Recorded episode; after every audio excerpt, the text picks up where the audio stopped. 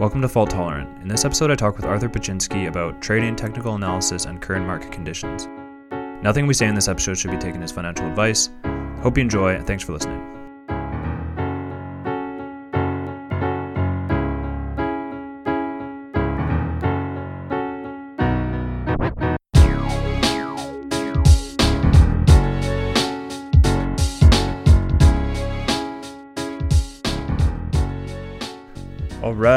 Thank you for coming on the show today, Art. No problem. It's nice to be back. It's a little nostalgic, you know, being on the other side of the the mic here. Yeah, for sure. I guess you ran this show for a while. Yeah, just uh, just the trading part, but I I thoroughly enjoy your podcast, and uh, you know, you got the different topics, and I really enjoyed the one on money. Actually, that was a, Oh, cool. Thank you. pretty Thank cool. you. Yeah. Yeah. it was an experiment to do something totally solo like that. yeah, yeah, yeah. But it was it was cool.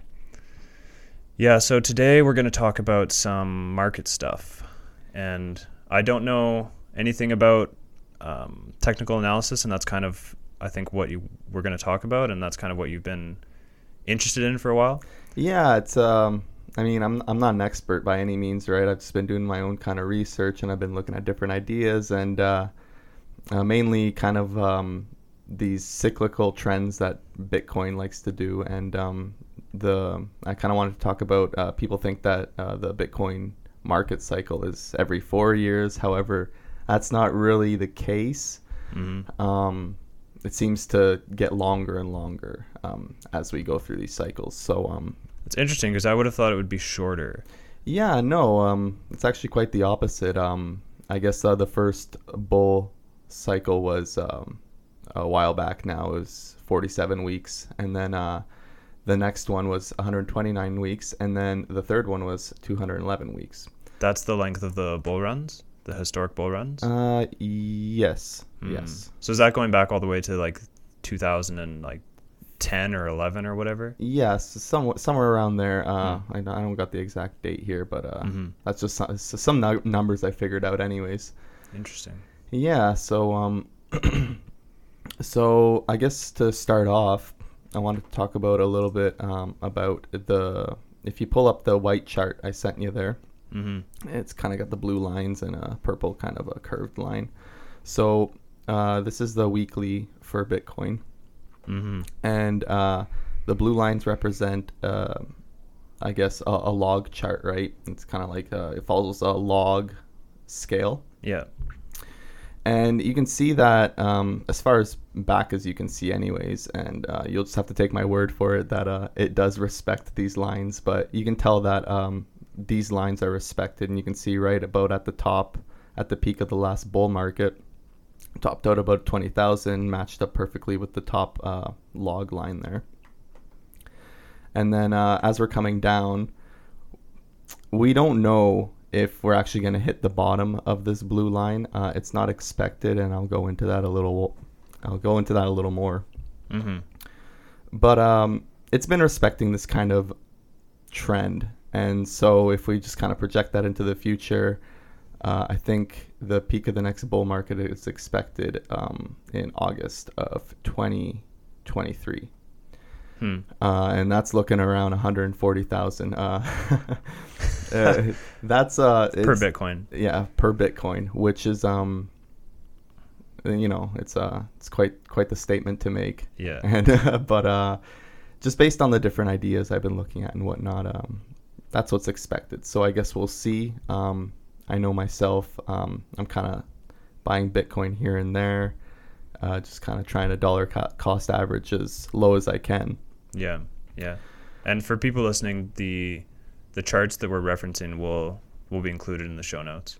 Yeah. Um, but what we're looking at right now is this the I guess it's Bitcoin data going back to June 2017 shows the the big rise that was preceded the last bull run and then the decline to where we are now and then there's a channel uh, drawn around this uh, this movement and it's kind of projecting upward on this log graph and I think follow extrapolating outward you get that that hundred and forty thousand Yeah, dollars per Bitcoin. 140, 150, something like that. Um, Right. it'd be nice, you know, it'd be nice. Given current price, if you're buying it at current price, it'd be a nice little investment. Yeah, that, those would be good returns for sure. Um, so yeah, that's uh, one chart uh, I kind of had ready. Um, now, I, and in general, when we're looking at trading and stuff like that, you to see the bigger picture, you want to start on a long time frame, right? So each bar representing one week, and then uh, you know to get uh, more near term predictions, uh, you move down in the time frames. hmm So um, if we look at um, let's see, let's look at the the next one I sent you there with the two EMAs there.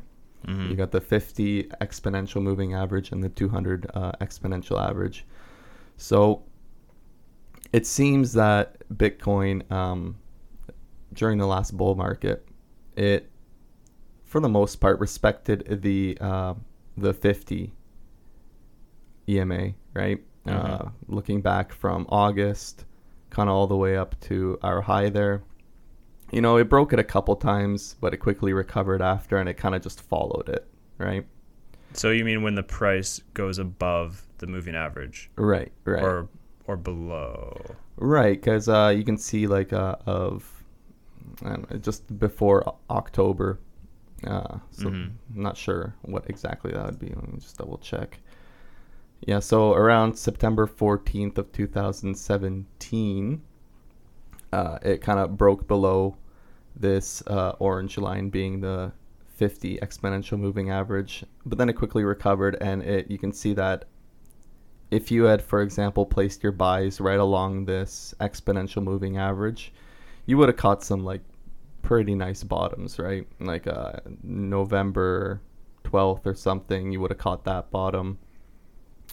Uh, you would have caught a pretty good bottom right on December 22nd, although we were starting to go down there, but we did recover back up for quite a bit. Uh, hmm and um, however, and then as we started to enter the bear market, you can see that although Bitcoin does break it, it kind of struggles to maintain above that, or it kind of follows it, but it kind of struggles to maintain to stay above that exponential moving average. hmm And then you have your blue line, which is your 200 exponential moving average. And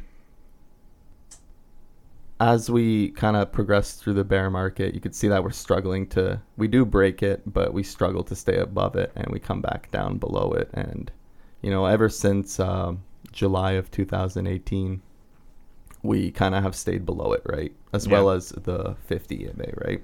It's kind of just the if the price is declining at a fast enough rate, then you would have the price always below your exponential moving average. Right, because uh, the the way the exponential moving averages work is um, so you have your simple moving averages and your exponentials, right? And so the more recent price action has more weight on this trend line, right? Right. In the, in the case of exponential, it's weighted to more recent price action. Exactly. Okay.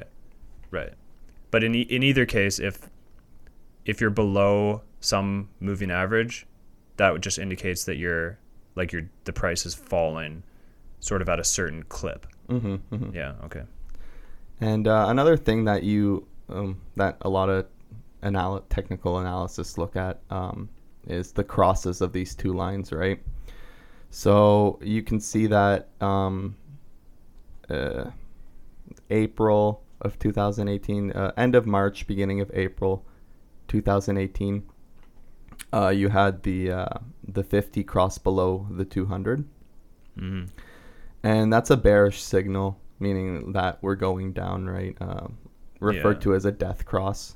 Uh, It's kind of like a loss of momentum. exactly right, and so you can see that that played out. Uh, if you had taken maybe a, a short there, or we did come back up, but I mean, if you had taken a short or um, started to sell off your Bitcoin there, you would have been, in the long run, okay, right? hmm Um, yeah, and so if we're looking at price currently, it's kind of sitting above the 50, but below the 200. And so this is kind of a bullish signal. Um, there's some other indicators that we could look at to kind of reinforce this idea. But we broke above the 50 and we're kind of like playing off it, right? And so the what we're expecting to see is just a lot of sideway movement, uh, probably for the rest of the year. I'd say uh, in between these two lines, right? Like we're gonna probably bounce up to 46, 47, come back down and kind of bounce, and it's what we would call consolidation, right? Mm. Um, so that's on the moving averages. Now, if um, you open up your trading view hmm to where you have uh, your Ichimoku cloud and whatnot, and for anyone that's uh, listened to my trade talk before, uh, I'm a huge fan of Ichimoku cloud. It kind of uh, gives you just a clear picture of what to expect and what's happening. And if you follow the rules religiously, then you're pretty, you're looking pretty good, right? Uh, so just to give a quick kind of um recap of what it is, is you have this kind of cloud-looking thing, and so a green cloud means that it's bullish, a red cloud means that it's bearish. Uh, you have these two moving averages, which you look for the crosses between the two to indicate if you know a new trend is starting or not.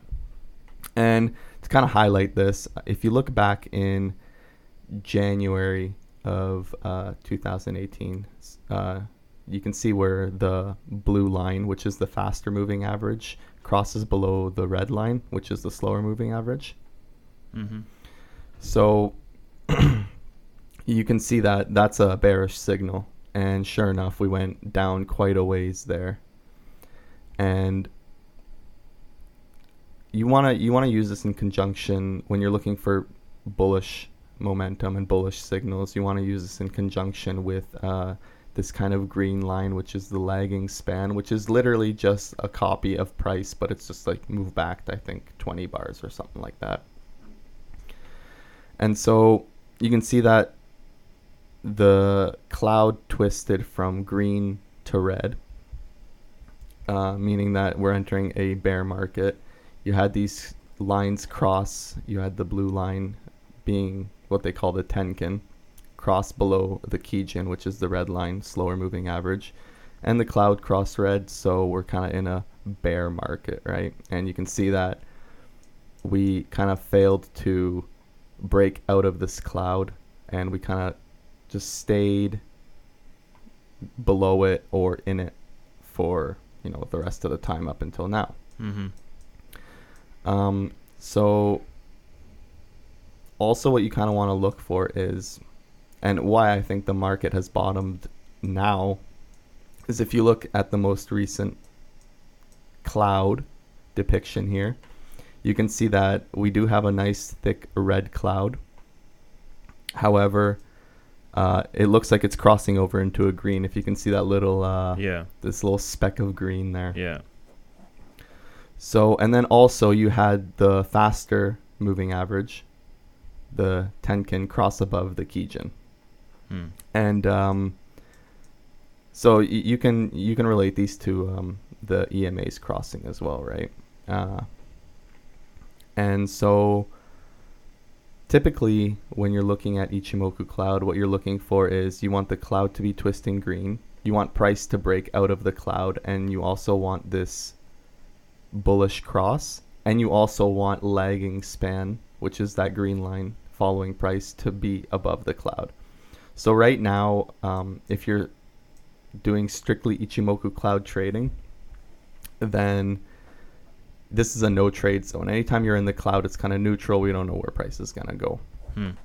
So, as I mentioned before, um, the 200 EMA is around 4,700 currently, and you can see that um, the cloud as well is kind of like in this kind of price range 47, 4,800.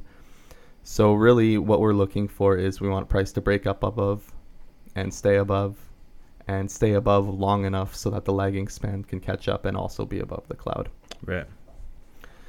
And there's a whole bunch of calculations behind it, but um, I just like it because it's it, it paints a picture, right? hmm And so, um, if you want to be a little bit of a more risk taker, you could say, okay, well, there's something called this edge to edge, which is literally when the price enters the cloud and stays in the cloud, well, then it's expe- it's expected that it's going to reach the other edge of the cloud at some point. When we don't know, Yeah.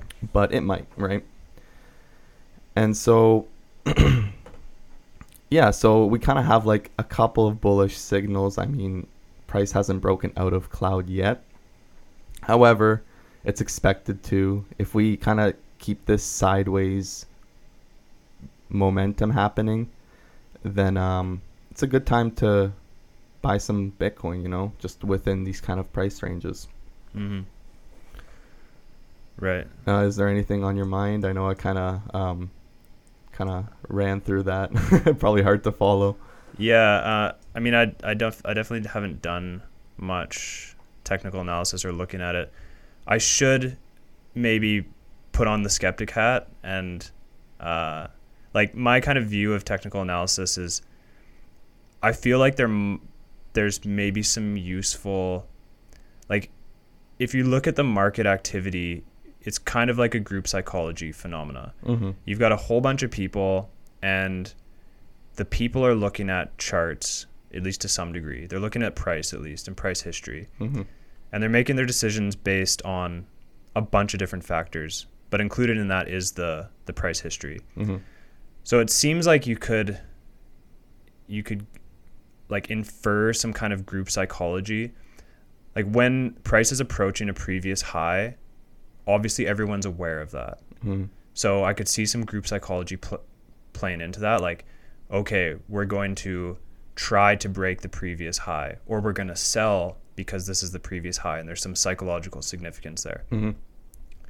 So I think I'm just I'm kind of undecided on how useful I think um, technical analysis is.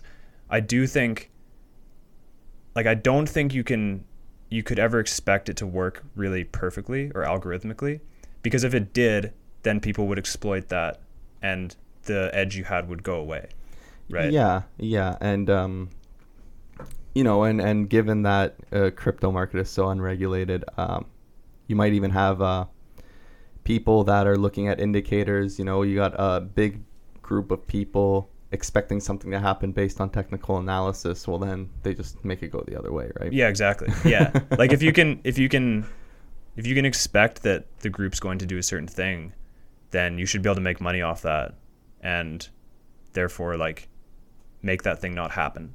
Right. Yeah, but you got to have the capital for that too, right? For sure.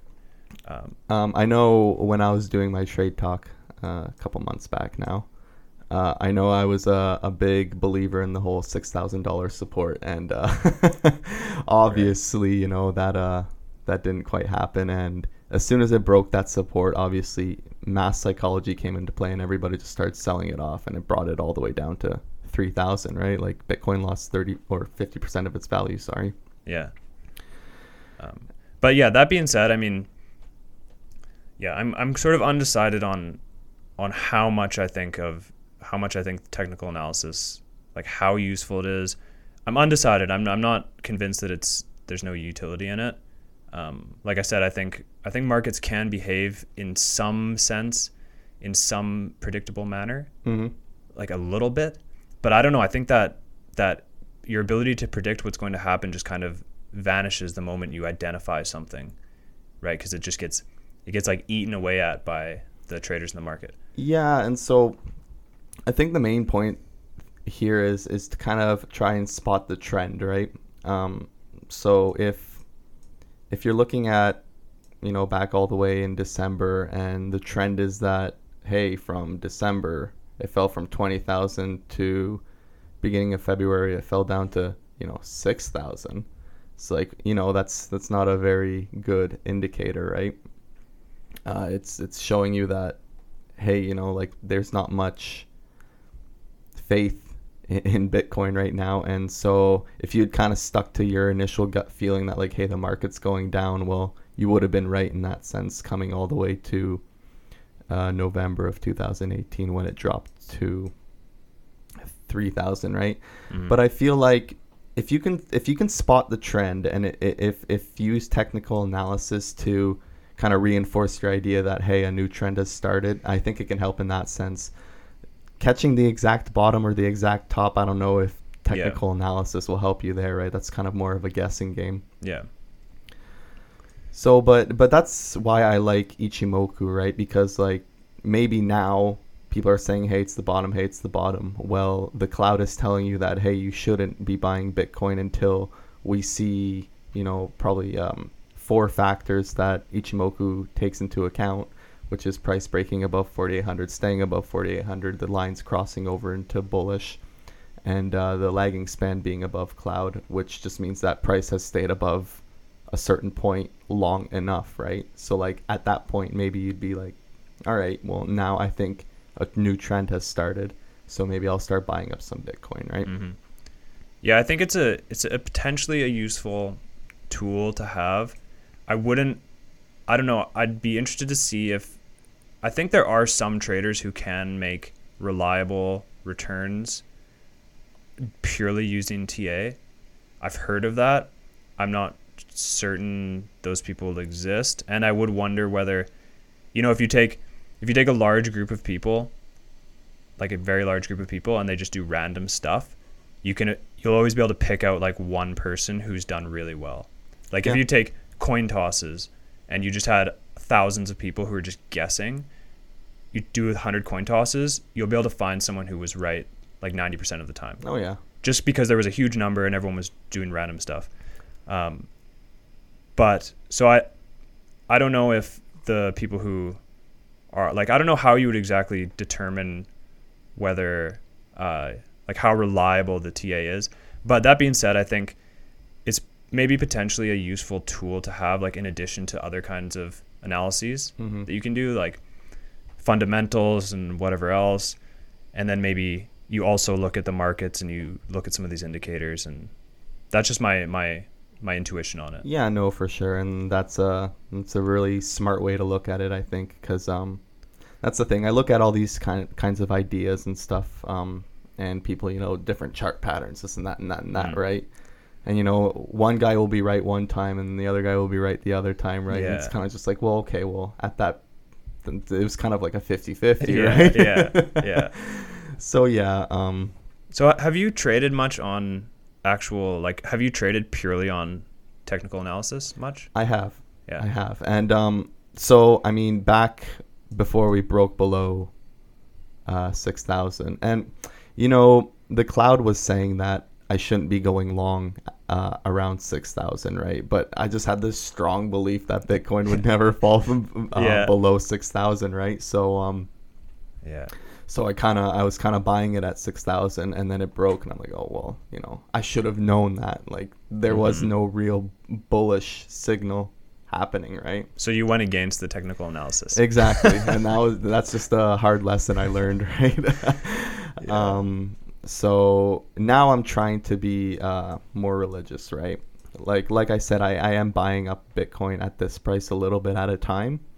Mhm. However, I really shouldn't be until uh, 4,800. But I was thinking that okay, well, I'll try and stack up some Bitcoin now, and then when I'm talking about margin trading, uh, maybe I'll go long uh, once these technical indicators line up, right?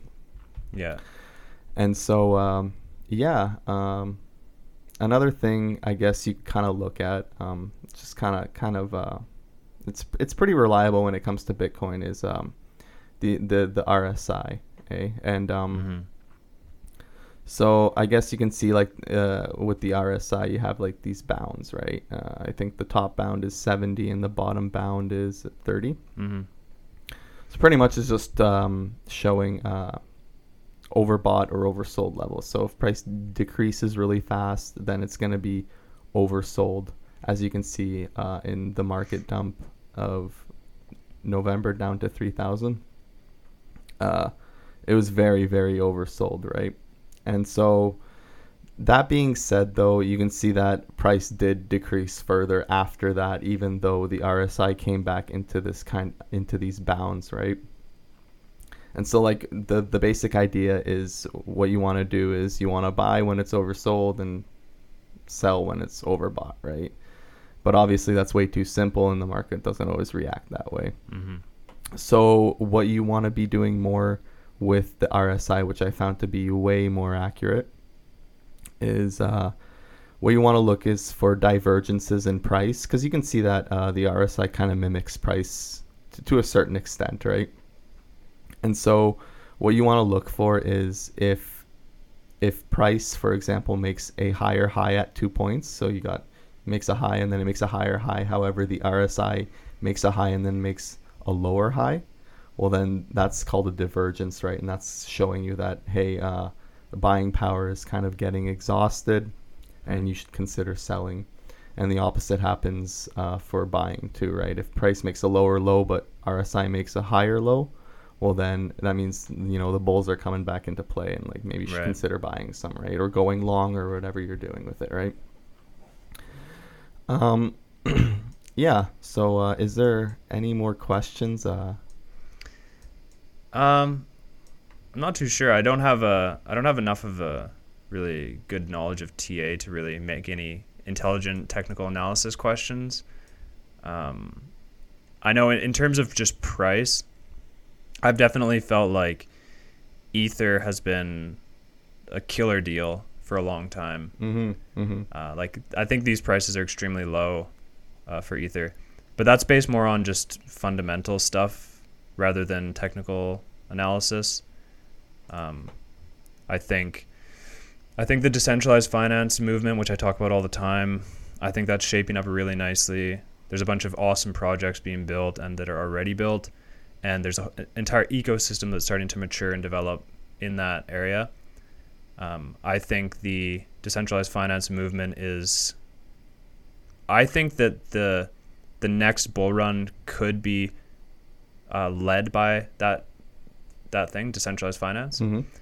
Um, I also think decentralized finance could be the next like it could bring crypto to the next level of adoption because so far all we've really had was money Mm-hmm. you know like crypto that functions as money and a couple you know things like crypto kitties which is a little flash in the pan uh, not enough it drove a little bit of attention but it wasn't enough to drive lasting adoption because people used it for a bit and then it went away Mm-hmm. but I think some, something like decentralized finance is actually, it does something more than just, it does something that crypto hasn't done before.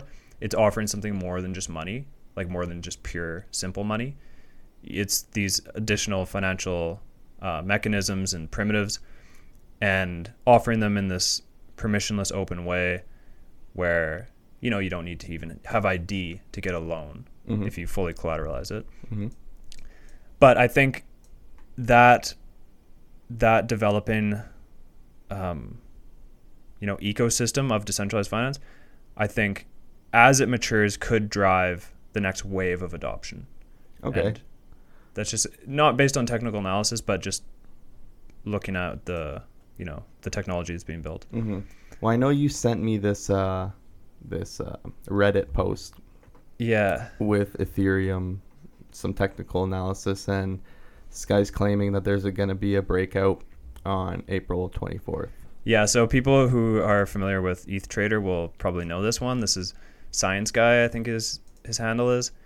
And again, I don't know how I don't take like what some random person on Reddit says. I don't put too much weight on it, but uh, the Reddit community is all excited when Science Guy came and posted some technical analysis indicating that yeah, on the 24th, yeah, April 24th, according to his charts, the Ethereum will uh, break out of this bear trend, and the target that he put up was two two thousand dollars per ether. And uh, crazy. yeah, so obviously we'll see what happens, but uh, the Reddit community was pretty excited about this, and there was some criticism. I looked a little bit of the post history. Apparently, he there's people that say, "Oh, he's got this really good track record," and then there's also some controversy where he was deleting some old posts where the the, po- the he was deleting the ones where he made bad calls. There you go. so that could be why the track record looks really good. But you know, we'll see. I mean, I think I mean, we probably would agree. I think most crypto people would agree that I think that there a bull run is imminent at some point At some point. because I I see this stuff going way more mainstream than it is now. Oh, definitely, definitely, right? There's so much doubt right now, but uh, you know, as uh, Warren Buffett would say, you know, you buy when there's blood in the streets, kind of thing, right? Yeah, exactly. It's funny too. I was talking to uh, I don't remember if this was a family member or someone recently, but when things were booming in uh, the last you know crazy bull run when ETH was like fourteen hundred bucks, Yeah.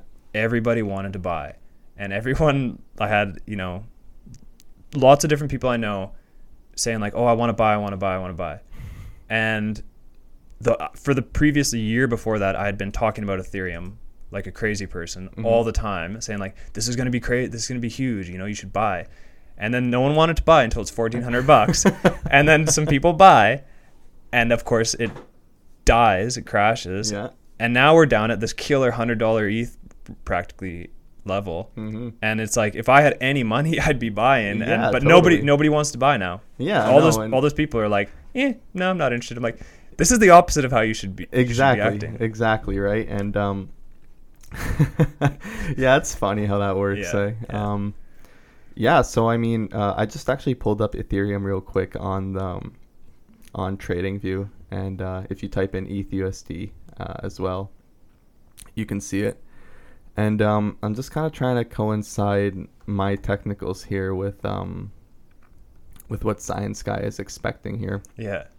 And uh, I mean, it looks pretty good, you know. Like price isn't very far from the top of the the Ichimoku cloud here. Like it's sitting currently at 135. The top of the cloud is 154 ish. Mm-hmm. So I mean, really, uh, I'm kind of interested to see if once price breaks out of the cloud, which is what I believe to be a bullish indicator, then uh, you know if it if it starts to reach these heights that um, Science Guy is hoping for. Yeah.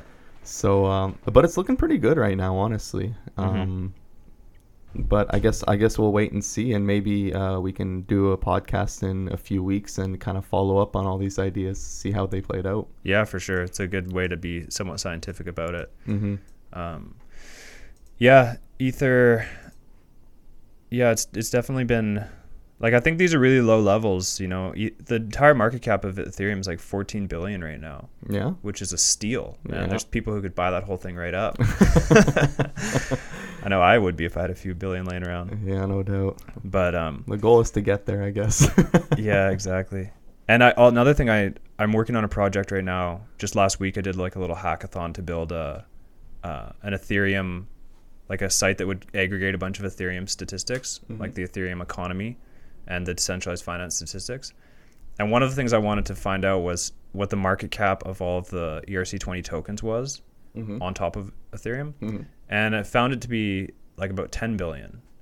Okay, so 24 billion total with Yeah. Ethereum and Yeah. yeah, okay. And what I find interesting about that is just based on my intuition, that seems the fact that the tokens built just the tokens, and uh, yeah, mark you could argue that market cap is kind of a it's questionable how real that is, right? Because a lot of these have no liquidity, Mhm. like there's no market depth at all. Right. So they might say they have whatever a billion dollar market cap for a certain token, and really, you know, you couldn't get a billion dollars out of it. But the fact that you have a platform where the the native token's 14 billion market cap, and then just tokens on top, never mind other kinds of economic activity and lending and all this other stuff. Just the tokens on top is almost equal Yeah. to the native token, that seems a little skewed. Like just intuition tells me that I would expect the native token to be like I don't know five to one compared something like it just seems like the to- the tokens be on top being almost equal to the the native token seems off. So I, I feel like ETH is undervalued, and that's another signal that I'm going to use to reinforce my pre-existing There you go. idea. Yeah, that's uh, yeah, that's actually a good way to look at it. I uh, I didn't know that fact, so uh, maybe I'll start buying up some ETH. You know, a little bit of Bitcoin, a little bit of ETH. Uh, I don't know. Yeah. Do you think that Bitcoin will? I don't know, because I've heard these theories that uh, Bitcoin is going to be more of like your gold equivalent, and maybe there's going to be something else, whether it be Ethereum or something else, that's kind of more like your day-to-day. Cash use. Do you think that's going to be the case, or what do you think? No? I don't think so. no. Uh, I th- there's some good.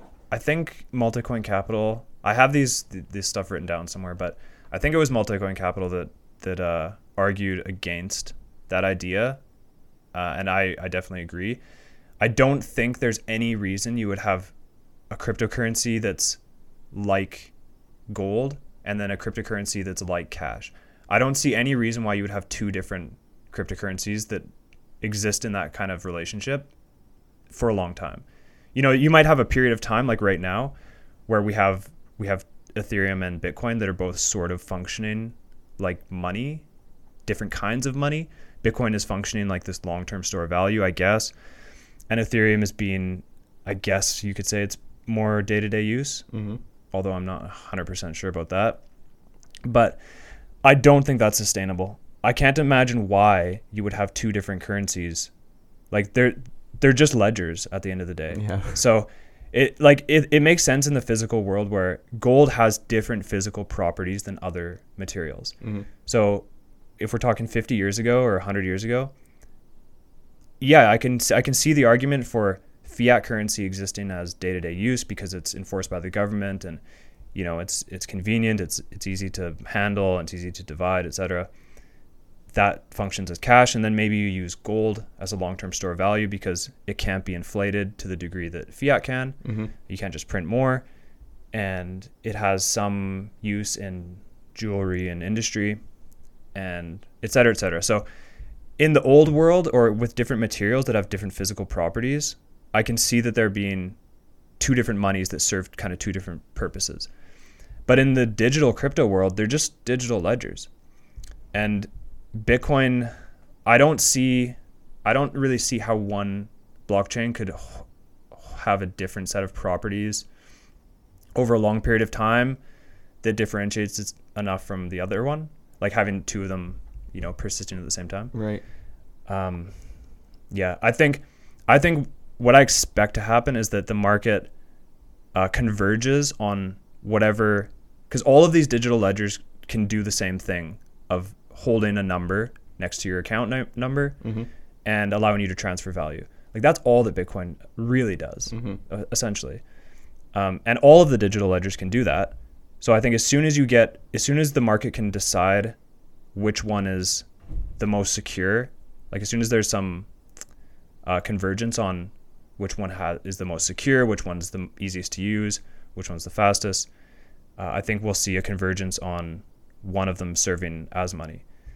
There's some assumptions built in there, like we're okay, I'm, I'm kind of assuming that that there will be some convergence of security, right? Like right now, people would argue that Bitcoin is more secure because it has, and I I would agree, just based purely on hash power, it's it's more secure because it, it costs more money to attack it. Mm-hmm. But I think it's just I think that's an artifact of us being really early.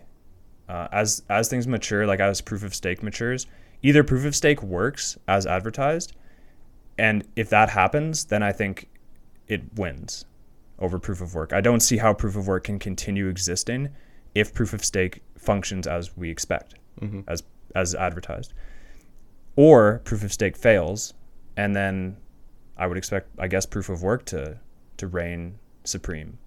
Yeah, I don't know. It's kind of like uh, the old way of doing it. It seems like now proof of work. You know. It feels that way. Yeah. It feels that way. But it does remain to be seen, and I'm I'm happy to be you know proven wrong, and I'm sure I will be in lots of different ways. But I guess we'll see, but um, Yeah. in in my own view, um, I think, you know, and this is obviously based purely on technicals.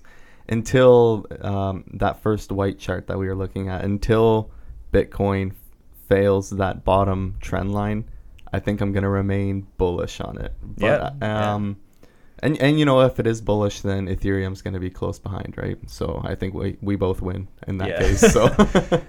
yeah, yeah, definitely. And I mean, I'm short term, long term, based on fundamentals. I'm I'm personally betting uh, 100% on Ethereum and zero on Bitcoin. Okay. Uh, but short term, you know, I, I could easily see, uh, f- you know, for the rest of this year, maybe Bitcoin, Bitcoin does really well. I could easily see Bitcoin going to 20 grand or 30 grand or 40 grand. Um, it's just on the shorter time scales, I have no idea.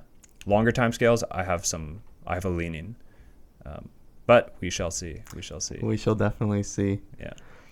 Um, all right. Yeah. Is there anything else you wanted to talk about, Art? Yeah, no, uh, I hope I explained everything uh, as clearly as I could. Um, uh, I, I hope I hope you learned a little bit, and um, I hope our listeners here uh, learned a little bit. Uh, uh, but I think that's pretty much it. Uh, I feel like the market's hit its bottom, you know, within a certain range. Uh, we shall see. I kind of outlined my reasons for that.